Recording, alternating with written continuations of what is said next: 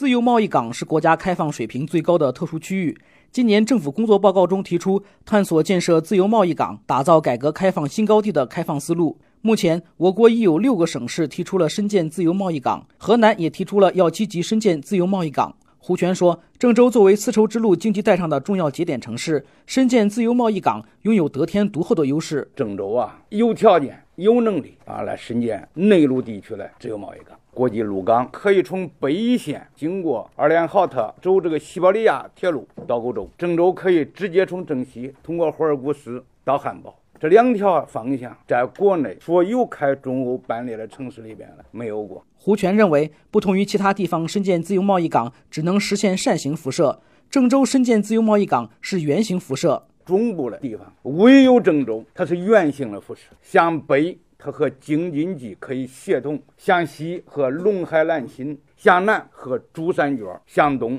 和长三角，东西南北都能够呼应上，形成一个协同效应。这样的话，能够落实报告里边提出来，以高水平开放促进高质量发展。当前，郑州正在全面加快国家中心城市建设，要把郑州建设成国家中心城市，加快构建双城引领、多组团、多节点的大中小城市、中心镇和特色村镇合理布局的城镇体系，需要拓展郑州市的发展空间。胡全认为，尽快调整郑州市现有行政区划格局十分必要。要支持郑州建设国家中心城市，这个对于河南人民来讲意义重大啊，对中部崛起意义重大。但是相比之下，郑州啊一些个发展的资源呀还远远不够，是个典型的二元结构。胡全建议国务院以及相关部委大力支持郑州市撤县市社区工作。进一步扩展郑州市建设国家中心城市的空间。我们还是想啊，请国家呀支持郑州，把它的县和市取消，变成区，